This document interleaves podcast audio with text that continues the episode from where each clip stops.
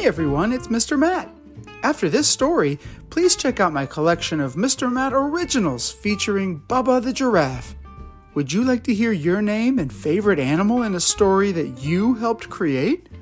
People from around the world send ideas for adventures for Bubba to go on and even get characters named after them. You can find my original stories all the way at the top of my channel.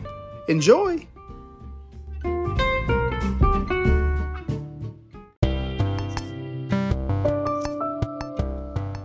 Hey everyone, welcome back to Mr. Matt's Storytime. Today we've got a book for our friends in New Zealand five year old Katie, three year old Grace, and one year old William. This is The Day Finn Flooded the World by Adam Stower. In a house beside the sea lived a forgetful boy called Finn. Every morning he forgot to make his bed, brush his hair, and switch off his lamp. He always left for school without his lunchbox and came home without his trousers. Finn was a very forgetful boy. But one night, Finn remembered to wash his face, brush every one of his teeth, and feed his goldfish Jules. It was all going so incredibly well until he forgot to unplug the basin and turn off the tap. Oops. While Finn slept, the basin filled with water. Then, the bathroom filled with water. Then, the bedroom filled with water. And then, the house, the street, and the village. They all filled with water. By morning, Finn had flooded the world. He was woken up by a knock, knock, knock it wasn't the postman. Bloop bloop. Is your name Finn? asked the big fish. Um, yes, said Finn. Did you flood the world? asked the little fish. Er, perhaps, said Finn, looking around. Come with us, said the fish together. Deep down at the bottom of the sea, Finn met a magnificent fish wearing a glittering crown. I am the Fish King, boomed the Fish King. Is your name Finn? Uh, yes, said Finn. Did you flood the world?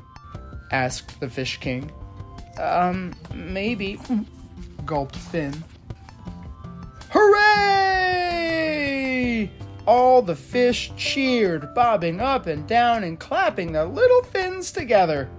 You're our hero, said the Fish King. Now we can go everywhere! We can do everything! And in a flash, they swam up, up, up to the world above. For the very first time, they had lots and lots of unfishy fun. And Finn, the forgetful boy who made it all possible, was rewarded handsomely. He was given a seahorse to ride so much pirate treasure that his eyes bulged, and a whole palace to sleep in. The next morning, Finn was woken up by another knock, knock, knock. It wasn't the milkman. Is your name Finn? asked the big bird. Yes, said Finn. Did you flood the world? asked the little bird. Yep, that was me, said Finn. Come with us, said the birds together. Right up at the top of the ocean, Finn met a splendid bird wearing a glittering crown. I am the Bird Queen, squawked the Bird Queen. So you are Finn, are you?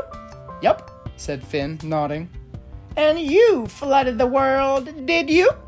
She said. That's right, said Finn, beaming. That was me. Well, said the Bird Queen, what are you going to do about it? With the world full of water. The sky was full of everything else. The birds had nowhere left to fly. Finn felt terrible. He took a deep breath and dived back into the water.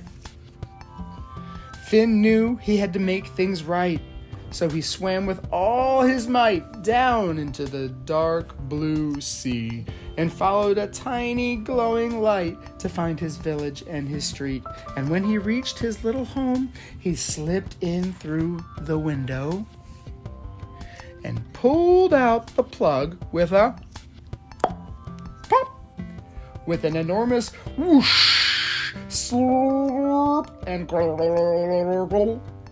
the water swirled down the plug hole as it all drained away. Finn ran to the window. The fish were back in the sea below, and the birds flew high in the sky. It had worked! And everything else? Well, luckily for Finn, it all ended up exactly where it had been before. And listener, that is not true because on the last page, there are cars on rooftops, lions on rooftops. Uh, there's a piano in the village just out on the street. There's an elephant in a boat. Uh, there's a boat on top of a house. There's a huge octopus on a rooftop. There's a fish and a panda and a grandfather clock on somebody's roof, too. Not exactly the way things used to be. The end. And that, my friends, was the day Finn flooded the world. We hope you enjoyed it. And we'll catch you next time here on Mr. Matt's Story Time. Bye!